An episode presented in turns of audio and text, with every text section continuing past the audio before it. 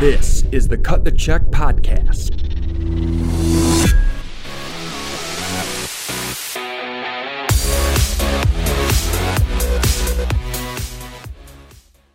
Welcome to the UAC podcast. Uh, Joseph Johnson with you, as always, joined by our new author and friend, Antonio Squillante. Antonio, thank you for joining me again today. Thank you for having me. So nice to be able to kind of go through this book with you. So, the new book, Power, uh, and by the way, hasn't we haven't uh, as of this recording hasn't been put out yet, but by the time people see it, the book will be uh, out. And what we've decided to do, you and I have decided to do, is to go through this book chapter by chapter. So we're I've actually got the book sitting next to the file sitting next to me, kind of looking it over, and uh, uh, the introduction. The first chapter is the mechanics of sport or power. I'm sorry, uh, power in sport is uh, um, more of an overview kind of idea, and then now we're getting into the specifics of the max max effort method. Uh, so, uh, you know, a lot of people, especially in the United States, I think that the, this these ideas on uh, strength are misunderstood to some degree, and there's debate, and there's always this question over how much strength is needed uh, for an athlete in a particular sport or how much strength is needed in this particular lift for this particular sport because you know different sports may require uh, different things. They obviously they do right? Uh, so football would require a different strength level than let's say soccer um, or or any other kind of comparison like that. So that's a debate. Then there's also the question of how do you develop the strength? Should you use max effort method you know a lot to do that with your lifts?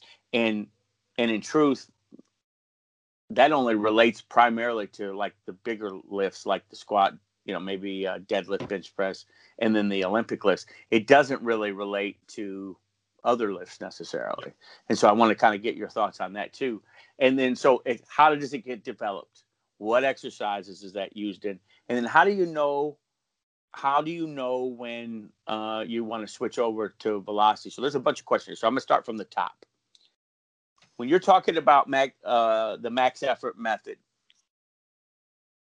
explain it for me first before we get into anything else. What's the max effort method? And, and, and this has been popularized by Louis Simmons uh, primarily. It was initially probably first talked about in uh, practice science and practice of strength training. Richard uh, Zatsiorsky. I, sorry, I think Zatsiorsky in '95. That he's the first person that I saw use that term. I agree. Explain it to me in very simple terms, when we refer to the max effort method, we're looking at very heavy compounds lift with loads above 80% of water max. So the primary goal is to lift a pretty significant amount of weight regardless of the speed of muscle contraction or the velocity of muscle contraction. So that is if if you want to, that's the way of going about traditional strength training, not necessarily strength training for sport. If you look at power lifters, if you look at to some extent weightlifters or strongmen, that's what they primarily do to get stronger. However, there's a pretty broad variety of different ways of going about applying the max effort method that might or might not fit the needs of different athletes. And that's what I think that's what I think the majority of the issue is, not just in the United States of America, like worldwide. Uh, too often we focus too much on just strength and strength development without looking at the bigger picture and how much of that strength I can actually use with my athletes to improve performance in the field of play. And that's where different application of the max effort method come into play. So so there's a distinct difference in strength training for powerlifting or Olympic weightlifting and in uh, training for sport. How does that differ? The difference is the goal of strength training for a powerlifter, for instance, is simply increasing strength and absolute strength. So the maximum amount of force a muscle can generate in a dynamic contraction, a concentric muscle contraction, uh, which corresponds to the, so to speak, the competition lift. So a one rep max in a squat, in a bench, in a deadlift. Uh, that way developing strength is also known as uh, high load and low velocity strength, which is extremely functional to develop very high level of muscle tension so the muscles can overcome greater amount of inertia and greater amount of resistance. However, the problem with that is that the dynamic of muscle contraction, although is technically can still be considered concentric because muscle are shortening under load, is closer to a quasi-isometric muscle contraction. So the velocity of muscle contraction is very, very low. Uh, if you look at a powerlifter attempting a very heavy squat, the single rep lasts for a good amount of time, like close to or more than a second. So it's a very slow lift. And being slow makes that the strength that you're developing doesn't really carry over to any other form of muscle contraction that requires more rate of force development. So strength to be generated in a faster manner, which is very common in sport. And that's where the effect of velocity comes into play.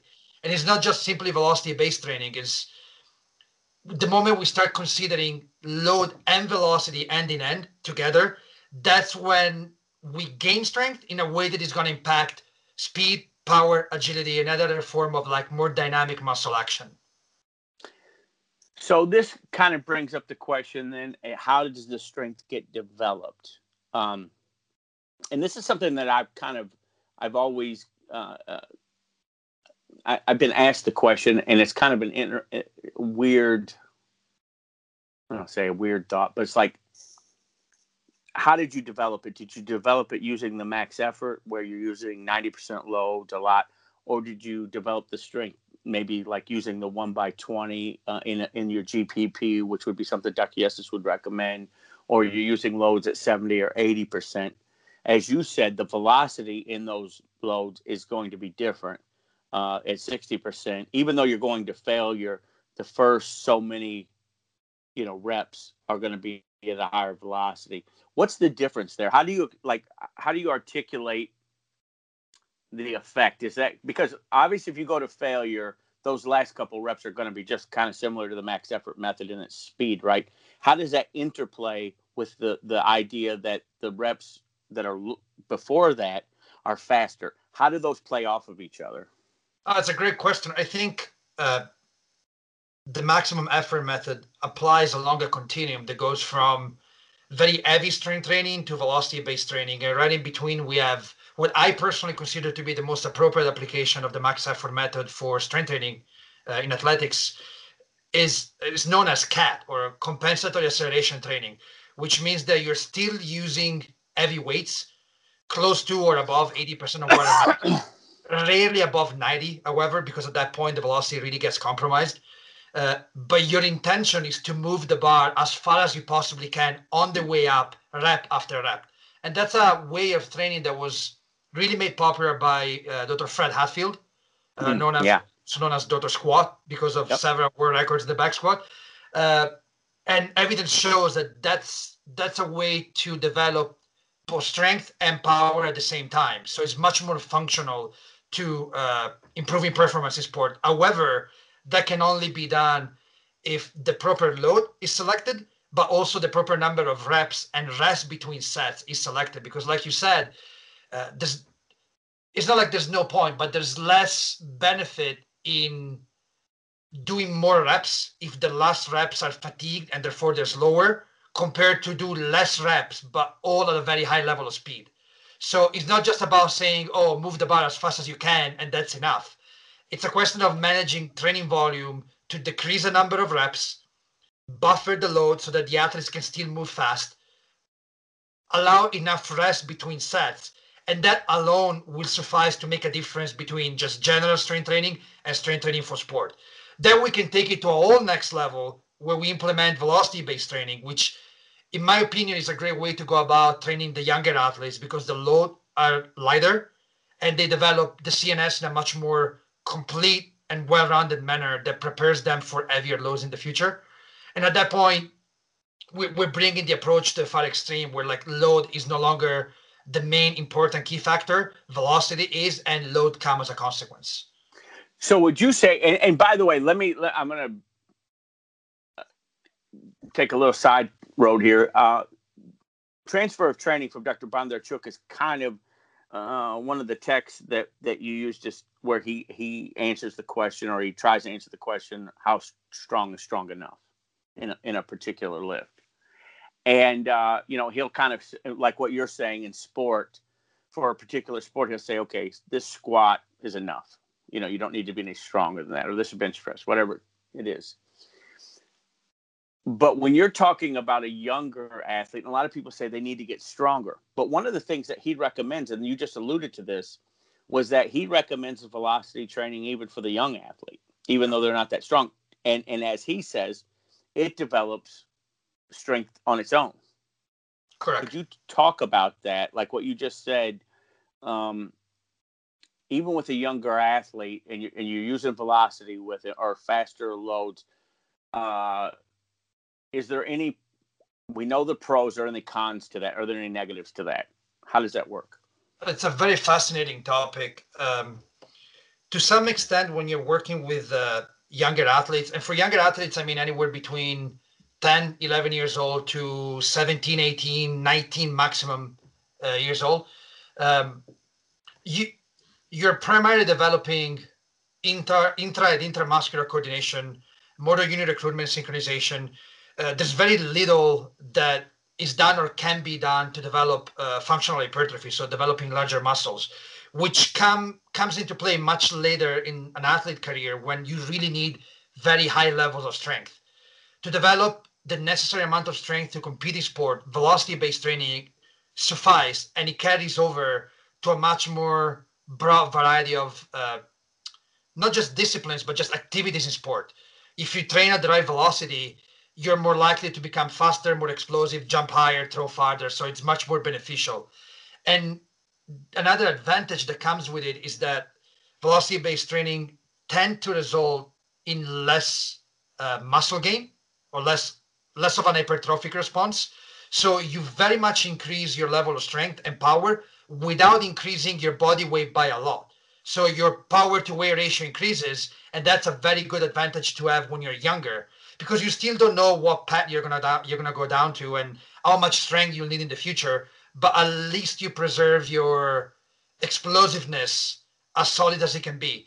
Then when athletes turn 18, 19, 20, and maybe they get involved into sports such as uh, throwing events in track and field, American football, rugby, where they absolutely need even higher level of strength. At that point, working on muscle hypertrophy, working on uh, max effort method with heavier loads, it might become an option. And at that point, you can add uh, supramaximal eccentric training. You can add uh, all the all those techniques that will improve strength but muscle mass at the same time. So you would say that uh, the athlete would be using either uh, at the younger, uh, maybe a mixture of the uh, the sub maximal effort strength training along with velocity training. Is that kind of the idea? Yeah, primarily velocity based training in the form of either compensatory acceleration training okay. or even just plyometrics, something that is just purely more explosive. So it would be more more uh, of that the velocity nature really than anything else even. Absolutely.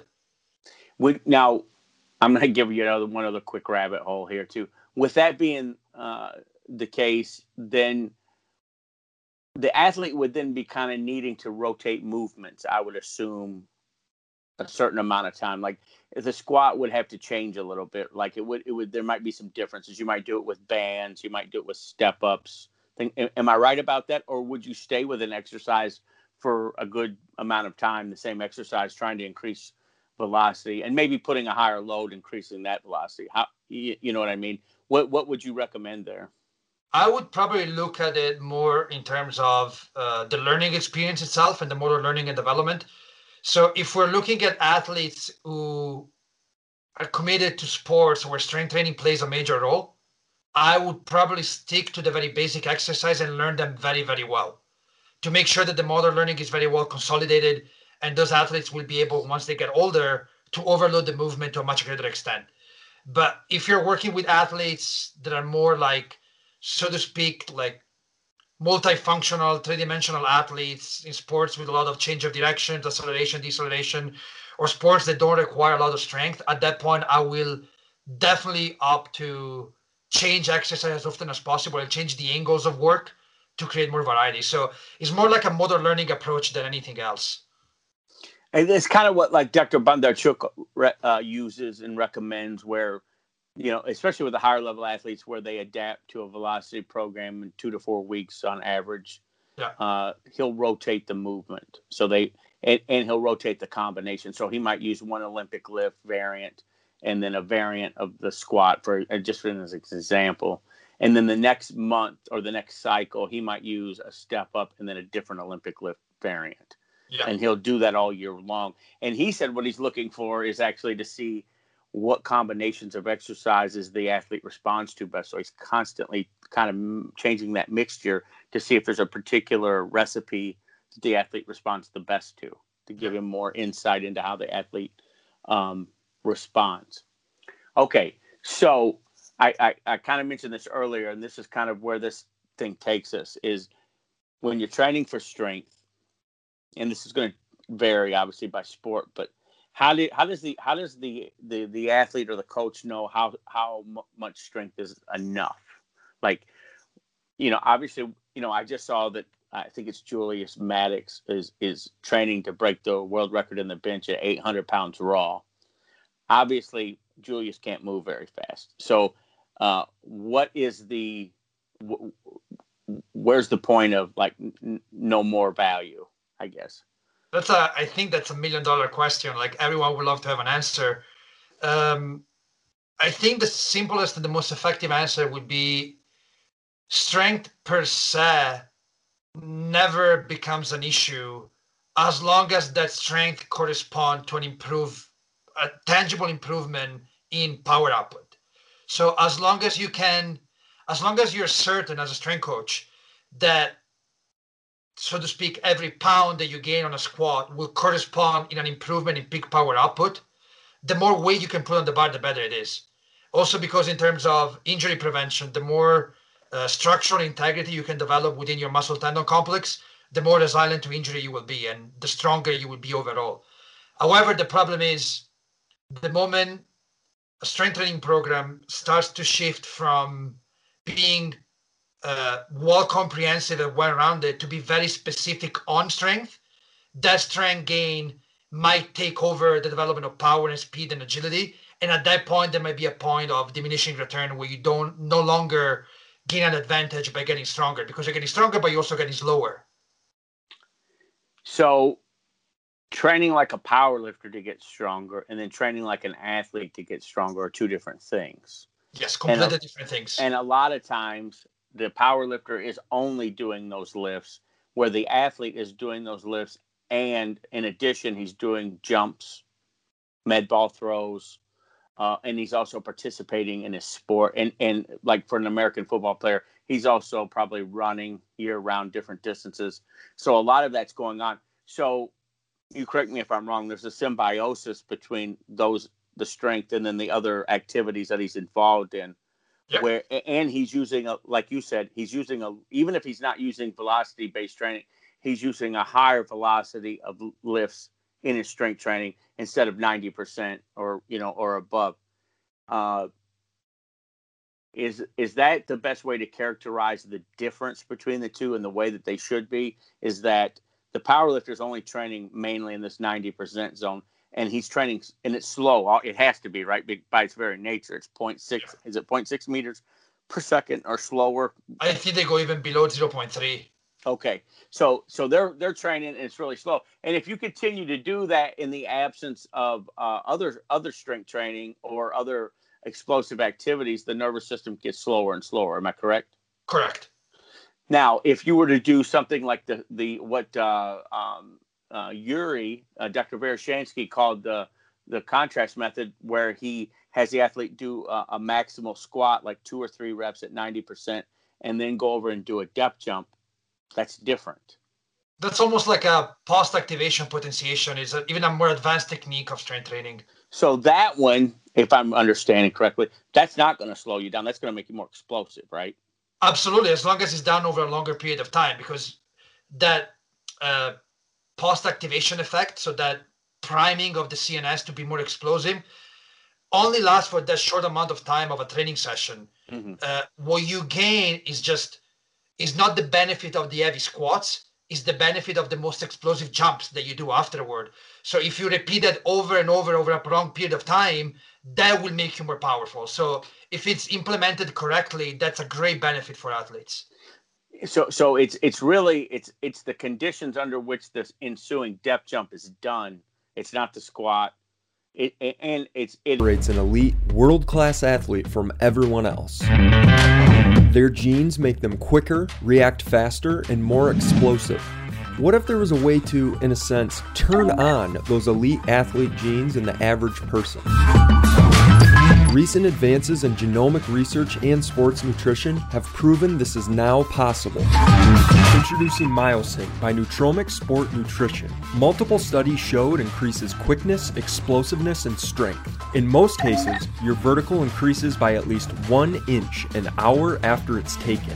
Through a proprietary blend of ingredients, MyoSync in effect flips the switch on those genes that make you jump higher, run faster, and lift heavier weights. Here are several MyoSync testimonials. This is Daniel Stokes. He's a sprinter. What was your best time before we started training this season with MyoSync? Uh, 21.5. And what's your best time as of today? 20.7. Could you um, explain to us um, what the uh, the fast twitch muscle supplements done for you, MyoSync? It made me more explosive. It helped with my reaction time off the ground, bring my knees up quicker, and I continually progress.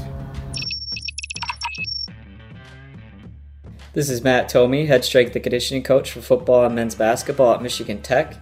If you haven't tried Nutromic Sport Nutrition's supplement MyoSync yet, you're definitely missing out. I've had athletes here um, try the supplement and really enjoy the benefits uh, including an immediate improvement in vertical jump of about one inch. MyoSync really stands out with its ability to improve power output, speed, reaction time, even potentially quick decision making. If you haven't checked out this unique supplement yet, uh, go ahead and pick up a bottle of MyoSync and, and give it a shot and just see for yourself.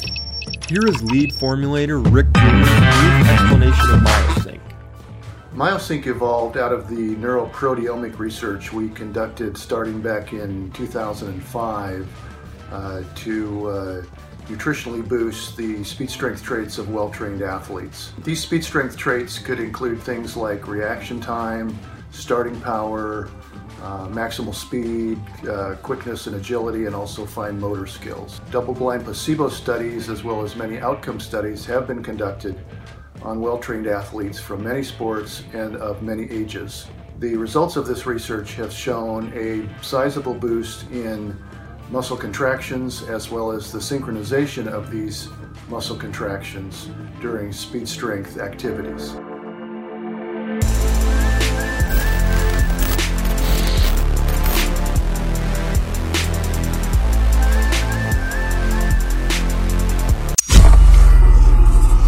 Is the depth jump, but it's more importantly the conditions under which the depth jump gets done, which is post, you know, a heavy 90% squat or a, a real heavy uh, Olympic lift or whatever the case is. Um, that's the that's the, the the the thing that we're worried. That's the secret sauce, if you will. That's what we're after is the conditions yeah. under which because if you've already gotten up to a depth jump that's 44 inches, which is you know Yuri said you you should never go higher because it doesn't benefit you but he said the way that you can actually continue to make get value out of that depth jump is by using that real heavy squatting yeah. first and that'll potentiate something that you otherwise had reached the limit on if you will yeah. or, or limit to its benefit right so okay so in, in, in in most calendar years, how much do you think the max effort method should be part of the athlete's training? Now, I know this is going to be different depending on age, sport, uh, and trainness, but can you give a general idea, like how you would look at that, like how much of the year max effort should be in the athlete's schedule or calendar? So, if uh, that's a great question, it can be answered in two different ways. If we're looking at the overall yearly volume of training, which also includes like conditioning, speed, power, and agility, and all the other different tools, and the sport specific training, at that point, I would say anywhere between 10 and 15%. So very little. However, if we normalize that by just the volume of strength training per se, so the volume of training that you do in the weight room, so to speak. Yeah. Um, I would say max effort method and repeated effort method, which are mostly methods that, are, that aim to develop just general strength, should be about 50% of what you do compared to another 50% of more explosive training, which includes like Olympic lifting, plyometrics, and so on and so forth. And within 50%, I would say about maybe 30 to 40% is pure heavy lifting. And another 60% is mostly hypertrophy work to develop, and so to speak, hypertrophy. I'm referring to like functional hypertrophy Yeah. to develop the antagonist muscle to create muscle balance because we can't forget that we constantly tend to overload the same movement patterns in the weight room as well. It's mostly extension, is extension, is squatting, is pulling. So we need to make sure that we overstress the importance of developing the antagonist muscle to create muscle balance. So that's a lot of volume that goes into it. But pure heavy lifting would be probably 10 to 15% of the overall volume. And if you just look at the weight room, maybe 20 to 30% of the overall volume. You know, it's funny because that's kind of what I remember talking to Dr. Bondarchuk about it, and he said, you know, even at the elite level, he said, you know, max effort maybe is ten percent or so of the Yeah. athlete's schedule, uh, and, and he said in lower level athletes it should not be a part of their schedule. He said it's kind of a it, it would have a deleterious effect, a negative effect on them because it it uh, affects the nervous system in a way. It makes an imprint on the nervous system that can't be undone. So when you come back to it later, it won't be as effective or as novel to the nervous system as a stimulus. So yeah, that's funny that you say that because that and that's not in a book. That's something. It was a conversation that him and I had. I always, I asked him. I'm like, you know, how did how should that look over the course of the year? And he goes, ah, ten percent, uh, and and and really not much more than that, even at the elite level, and never at the lower levels. Uh, but and you see that that's something that's not adhered to in the United States very much at all. They they they're every. I would say I would dare say most programs are way above ten percent of Oh, the yeah. year. And with lower level athletes, they're definitely not doing it zero percent. they're definitely using it, uh, and and and it's not a great idea. I think that's something that's really important for people to to to realize. Real quickly, um, what are the cautions with max effort method? Because as we know that the the possibility of you getting injured uh, are higher with max effort doesn't mean it's dangerous. What precautions or what thoughts should you know should the athlete have uh, using the max effort method? I think more than um, risks associated with the maximum effort method per se, uh, the risk is coming into training with the maximum effort method if your athletes possess like very important muscle imbalances or very big limitations in range of motion, that can become a potential problem because training with heavier loads per se, as long as you follow a progression and you start and I don't know, I'm just saying, a 60, 70% of your warrior max, and then slowly build up. As long as your body get used to it, it will get used to heavier loads, and that would be safe for you. But if you begin that progression already having major imbalances, you'll get to the point where like one muscle overpowers the other, and that's when like big injuries in the weight room occur. Because there are only two ways of getting hurt in a weight room. Either someone prescribes you too much weight, and that's on your coach. So if programming is done correctly, the weight should be safe. Or your movement mechanics is impaired because of either poor technique or muscle imbalances. So if you address those two things before you even in GPP, general physical preparedness, if you can address those things, uh, 90% you're safe. And if you allow me to, I would even take a step forward the conversation that you just had, uh, that we just had about the percentage of max effort method. Uh, I completely agree with Dr. Bondarchuk, and I would say at the elite level, like elite level athletes or adult athletes that compete at national level or above, the vast majority of that maximum effort method, in my opinion, would be done with supramaximal eccentric loads because that's what really benefits muscle stiffness, active muscle stiffness, and that will really translate into a significant improvement power output and rate of force development. So you actually think that that is uh, the biggest percentage of the max effort method, which is kind of wouldn't be obvious to everybody. Like you know, so I'm glad you made that point. So of, of that 10 to 15 percent, you're saying a good, a large portion of that would be eccentric. Uh, I would bring it to the far extreme or say for some athlete would be almost exclusively eccentric because the concentric portion would be done either with a variation of velocity based training mm-hmm. which might be submaximal and therefore not a real max effort, mm-hmm. or it will be done in very few sets or very few reps at 90% just to prime the central nervous system. Yeah. But the yeah. big bulk of volume should be done with supramaximal loads eccentrically because it gives you the most return for your investment. So I, I don't I won't go too far off the reservation on this, but I want to make a quick point there. And when you do that supramaximal, obviously that's not 90%. We're talking 100 plus. 120% plus. And I, if I remember correctly, you told me, you know, there was a kind of a starting place. You wouldn't dive right in at 140 percent. Where would you, where would you have the athlete start at for his first year if he's if he's in max effort and he's using eccentric, supramaximal eccentrics? What percentage would you start that at? Oh, that's a great question. In the book, I actually put a small progression that I usually use for my athletes. I usually start eccentric work at 80% of what I max. So the the very first step is progressing to 80%. Yeah. That's a that's a step on its own.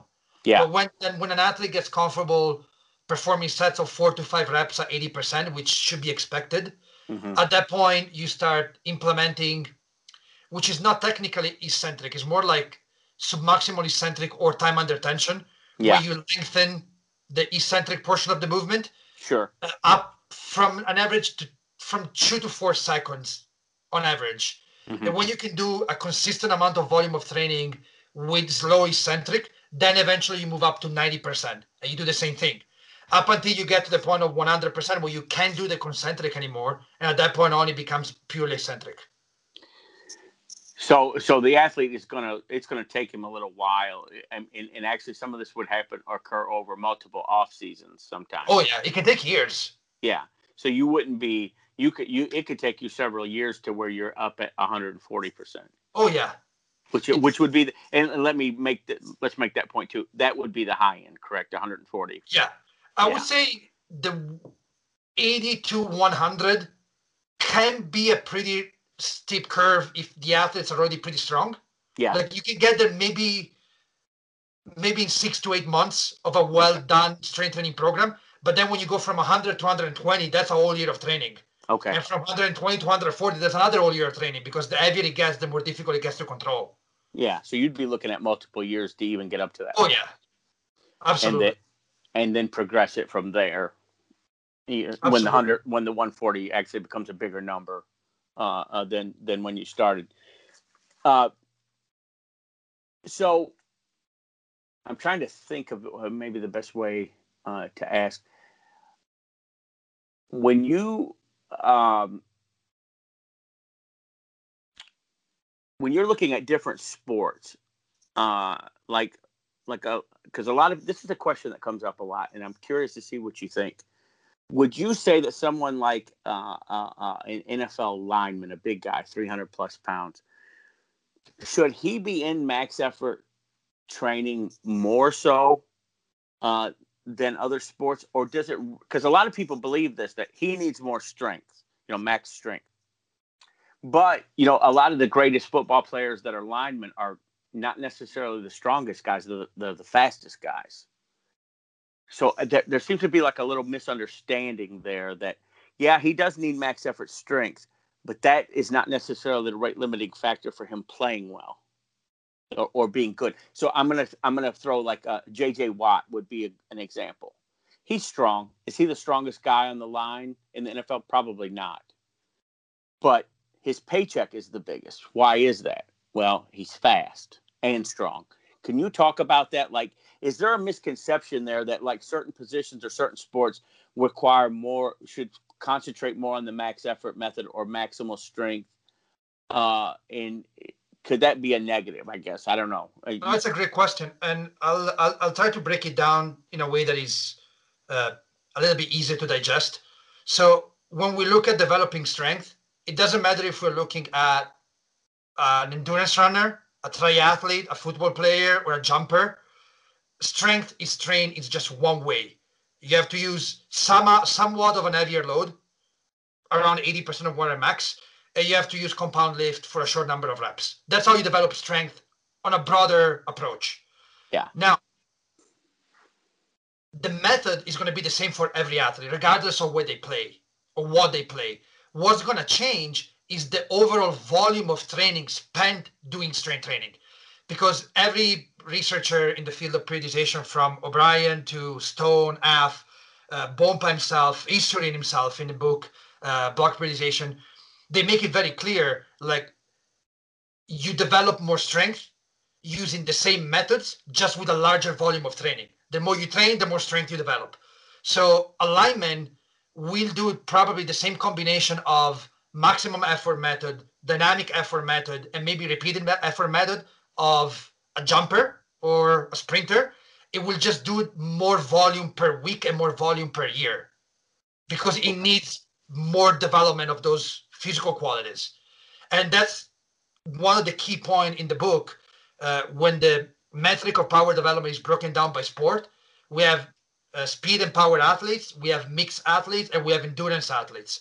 And we see how, it, how they change based on just sheer volume. The method is the same, it's just the combination of the overall volume is going to be different. So it, it, it's not necessarily as big of a stark contrast as people might think. No, it's not at all. Yeah, because there's there's that thought out there that you know that that de- defensive back he doesn't need as much strength training, but that lineman he really needs a lot of strength. Um, and I've always thought, well, you know, if he's faster than the other guy, um, the strength becomes not as valuable if you can't keep up with the other person. Yep. The other thing is, is that every year when they have, I don't know if they still do it, but they used to have like a strong, a, a strength training contest for NFL Uh, guys, and the guy who won was normally not very good player. Yeah. So obviously that can't not that can't be the rate limiting factor then, right? There's other things involved, and a lot of times the guy who could you know bench press a ton, you know bench press 600 pounds, he couldn't move very well. So there's that balance. I, do you? Uh, I, I guess do you see that, that that's maybe one of the places where we're missing it the most, where we're focusing too much on strength? Yeah. You know, where think- where the, where the athlete's actually getting worse. Yeah. Okay. And I think it's almost a paradox because, and this is not uh, uh, by any stretch of imagination, it's not a critique to the American system or the European system. It's just a general consideration when it comes to athletics. We either tend to focus too much on strength and it becomes like everyone trains like a power lifter or weight lifter, which is wrong. It's, it's just Yeah. not my opinion. The adaptation you get is not the one that you should be looking for Right. or everyone does functional training where all they do is like stability training cables elastic ba- it's just too much of a dichotomy there should be a right medium where like you do a little bit of both because they they both have a place in the development of just general athleticism but you give to each of those methods the right attention at the right moment of the year. And and, and if I if I understand correctly, uh, combinations of of that. So I've noticed that like in my own work, like with the strength training, I can bring the strength training up, you know, real quickly, or I can bring it up more slowly. And what I find out, what I found out is is bringing it up a little more slowly in combination with jump training or other explosive methods seems to be the method that uh, or the way that allows me to develop the qualities I want faster and and, and better uh, in that sense. So yeah, yeah. It, when a younger kid, you know, I let him get stronger for a while. If he's 12 years old, 13 years old, uh, being stronger equals being a better athlete and being faster and all that. And then that starts to slow down, and you don't see that transfer as much, even with a teenager. Uh, and so that's where you know before that time, before that happens, you should have integrated in some jumps, some explosive work. And what I tell the athlete and, and other coaches who ask is those kind of vibe off of each other. They affect each other back and forth, and they keep going up as they vibe off of each other. Uh, can you talk about that? What's the interaction between uh, jumps and maybe sprinting and the strength training? That's a wonderful question. And I think it's important, it's absolutely important to set the boundaries of like, are we dealing with athletes that are undergoing growth and maturation, or we're dealing with more mature athletes? So if we're looking at the first half of the spectrum where you're working with kids from 10 to 16, 17 years old, uh, there if you look at the, the ontology of human beings, like we develop different physical qualities at different stages in life. Uh, we go through phases of turgor where we like increase our sides and phases of proceritas where we increase the length of our limbs. And alongside this change in body mass, we develop first our CNS, so the more explosive side of the muscular contraction. And then later after puberty, we start developing muscle mass as we have more testosterone. That's the same for male and female. It just happens at a different time. Right. It happens a little bit earlier for female, but also ends earlier because they have less testosterone. It keeps going on for males for a good decade or so. Um, and that's what you said. Like when you're working with younger athletes, their CNS is already growing and maturing and developing. So they're already getting more explosive. If you can make them a little stronger by adding some resistance training, that's where you make them already by default better athletes. The problem is that the situation starts to fade off and change after they hit puberty, because at that point, strength and power will both have to be trained at the same time, and they will both have to be implemented to, like you said, feed each other out and keep building on physical qualities that are very similar. Because in the end, what you're doing, uh, you're designing interventions that are very complementary. So one side works more on the structural component of the muscle tissue, and that's the heavier strength training. The other side works more on the motor neuron connection. So like the CNS, the motor unit, the recruitment, and that's a more explosive connection. So components. So when you work, when you combine them in the right amount and the right proportion, that's where you develop all physical qualities pretty much at the same time.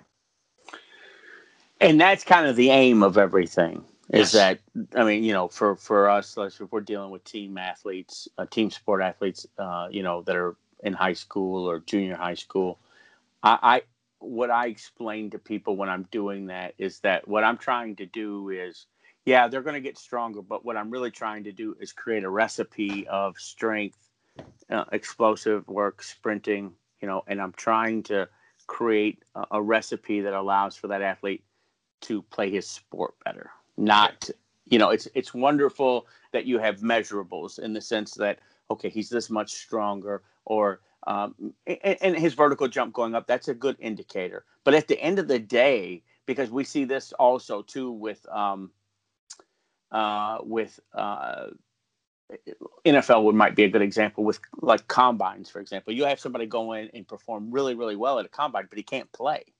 Yeah.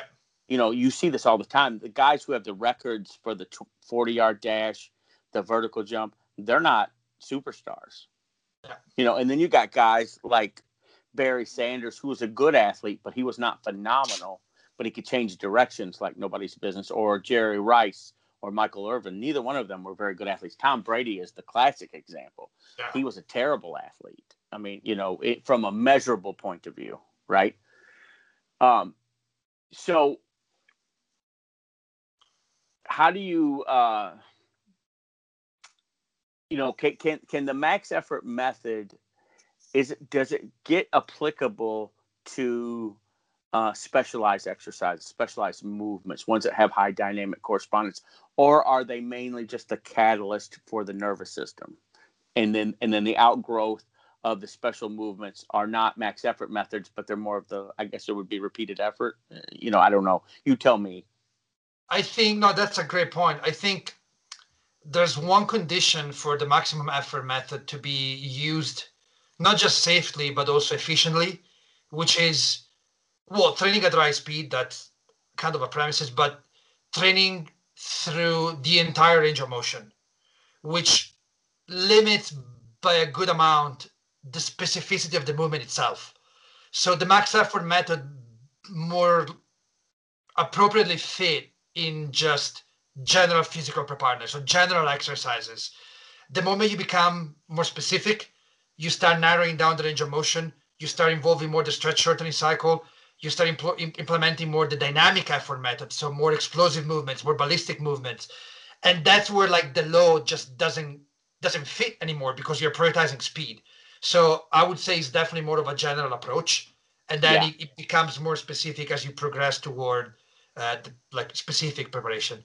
and those high those high uh, loads also are very difficult to implement with movements that you're looking for very specific motor pattern Yeah. that are more finer motor skills. So trying to do a specialized movement uh, that has like a fine motor skill with a 90% load is really hard. And, and if I understand correctly, the nervous system, it's easier for the nervous system to to ingrain these the motor pattern at a lower intensity. At a high intensity, that's not going to happen. It's more of this global effect and not this real specific effect Yes. on the on the on the on the motor pattern. Am, am I correct there? Yes. Yes. Yes. Yes.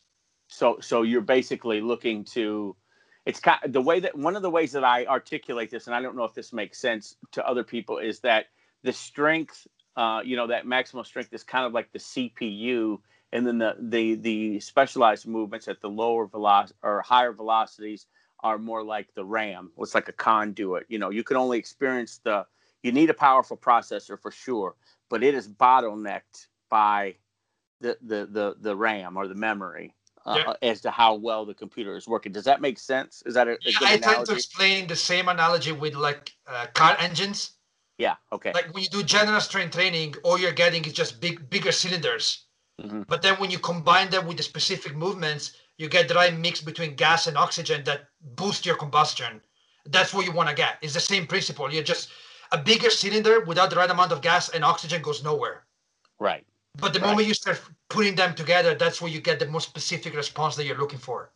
So the so the ultimate moral of this story is that max effort training and and and, and that way is valuable, but it is not the whole recipe. It's an important ingredient.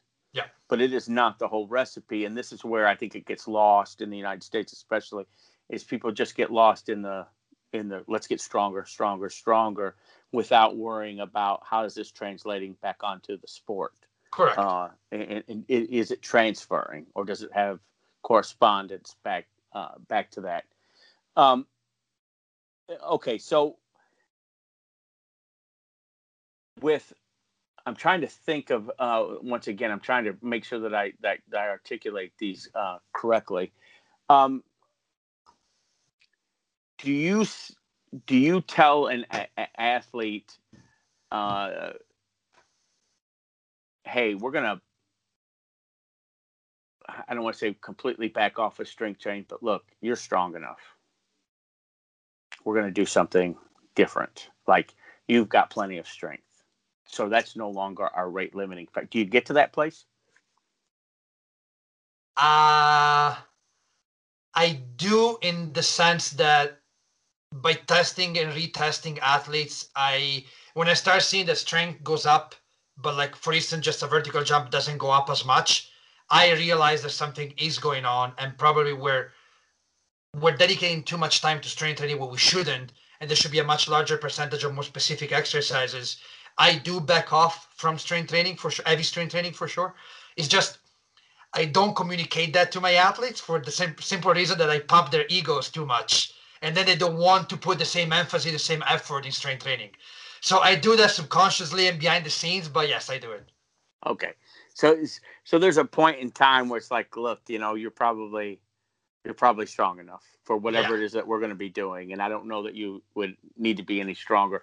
And, and also, I, I don't want to go too far out on a limb, but the velocity stuff, the dynamic effort method, does actually go back and affect maximum strength too. Correct? Oh yeah, they feed each other's out. So as long as they're done correctly, uh, the only thing that you can't completely do is just abandon heavy strength training all at once. Like you Right. still have to be implementing it at some point with some some cadence through the off season or in season or whatever the case might be. Uh, as long as you don't completely give up on that, they're gonna constantly feed each other's out. Okay.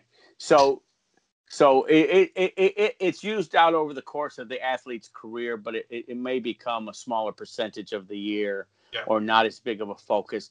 And according to uh, some of the different experts that we know in the field, is that they're going to spend a greater deal of their time in special strength. Yeah. As time goes by, and and this would be like with uh, we've talked about Dr. Bondarchuk, where he'll he'll spend more time. Uh, he uses a lot of the the velocity based training, but he's also using heavier and lighter implements, and that seems to be like that is the big priority. With an, a sprinter, he might be doing more time either uh, using like a sled or or some of those more fancier. I think it's the 1080 uh, device, a pulley device. Yeah, assisted or, or assisted sprints. Assisted or resisted, and then maybe uh, uh, and, and, and, it's funny. It's not a new concept, but we're seeing a little bit more with weighted clothing. Uh, yeah. I know that the Exogen out. I think it's in Europe has been making weighted clothing, and uh, our uh, uh, my friend and and I know you know him as well, Hank Kraaijenhof has been using that more with some of his sprinters, uh, as that seems to be like the highest degree of specificity. If you can just load it just a little bit differently, um, that you're going to see a higher degree of specificity. And we've done that here in the United States. Actually, Dr. Yessis and I used uh, heavier and lighter basketballs that were like off by a couple ounces, and you could find that the athlete could extend his shooting range and also move the ball much faster as he used those. And that would be something that like a higher level athlete, you know, would uh, let, us say like a, a football player, uh, a quarterback, and he might use heavier and lighter footballs. Uh, that's been done a little bit, uh, not to large degrees. The, the the changes in the the weight has to be kind of slight so that the biomechanics don't change but that's kind of the idea. Is is that kind of how you would see, envision the athlete's career going? Yeah, we'll do some general stuff, uh, and we, we want to keep it moving every year, but we're probably going to spend more time over here. And you correct me if I'm wrong. And that is going to some of that general is going to it'll start to have some carryover onto the specific, and the specific yep. is going to affect the actual event. And everything is 100% correct. And the most important thing is realizing that when we start working with weighted implements in whatever form they come across, like heavier balls or like sleds or weighted vest, uh, the key aspect is the load is secondary to the movement mechanics.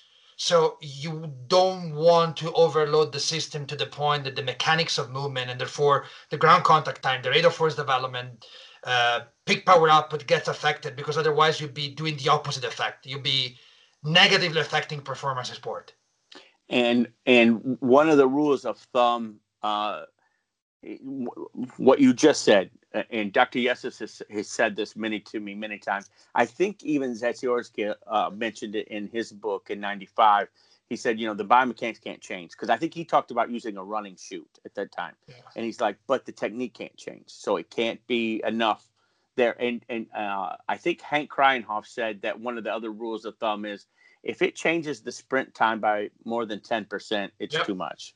So it's got to be lower than 10%. And also, the other qualifier is that the technique can't change much. It has to be mild, very slight. I mean, there's going to be change, obviously, with a, a different load. There's going to be some change, but it should be very minimal to have yes. carryover, correct? Correct. That's what I normally do. Like, I used to work with a lot of high school sprinters and I usually like let's say that we were training indoors and we only had like 40 meters to sprint. I would be testing their 30 meters to be safe, see what their time was without the use of a sled or a vest or whatever the case may be, and then test them out with a few different weights and find the one that was keeping the time within the 110% of their best. And it's very like you can you could base that on body weight sometimes but it's just not as accurate. I, I, I prefer to stay with the specificity of the, of the performance, which is in sprinting is time, yeah. or in throwing is distance, and yeah. then play with that to make sure that you adjust it accordingly. Yeah, that makes a lot of sense, and that's kind of everything that all of the other experts that I've you know talked to say the same thing. It's, it's kind of a universal, and it's kind of funny though. You see that the balls that be are used are super heavy and change mechanics terribly or you know the sled they're dragging is way too heavy you know changes everything. Uh, but all the experts say something different so i don't know where the concept came. I think it's like we always think that more is better always and sometimes it's not. Specific is better sometimes. Uh, you know i see that mistake being done a lot when people start implementing medicine ball work. Yeah because yeah. they perceive that you're tra- you're moving from a barbell to a medicine ball with the goal of being more specific. Yeah. If you then start overloading the medicine ball to like 40, 50, 60 pounds, you're defeating your own purpose. Like there's no point of doing that anymore. Right. That's the whole point was that it's lighter and, and yeah. you can move it faster. Yeah, right, right. Well, we're getting a little long in the tooth here, but I'd like to hear, you know, what parting thoughts do you have on this? Like how, uh, anything uh, that you'd like to say to the reader uh, on this chapter of, of max effort strength training? I think it would be a chapter that for many people will be counterintuitive, mostly because, like you said, we all are embedded in a system where like strength dominates and the more the better. Uh, it just takes some time to digest the concept. Uh, keep reading through the book, get to the other techniques, other methods, start seeing programs being put together and see how the different percentages of exercise change and everything will start making sense. That's great. Thank you very much. So we're uh, by the time that you've seen this podcast, the book will have already been printed. At the time of our talk, it is going to the printer, I think tonight or tomorrow morning. So uh, the week of uh, what would that be? January 11th, it should be at the printer. So uh, hopefully by the middle to end of January, we'll be shipping these out. So uh, thank you so much, Antonio, for your time. I appreciate your insight on all these. And I look forward to our uh, next podcast uh, when we get to the next chapter. I look forward to that too. Thank you so much. Thank you.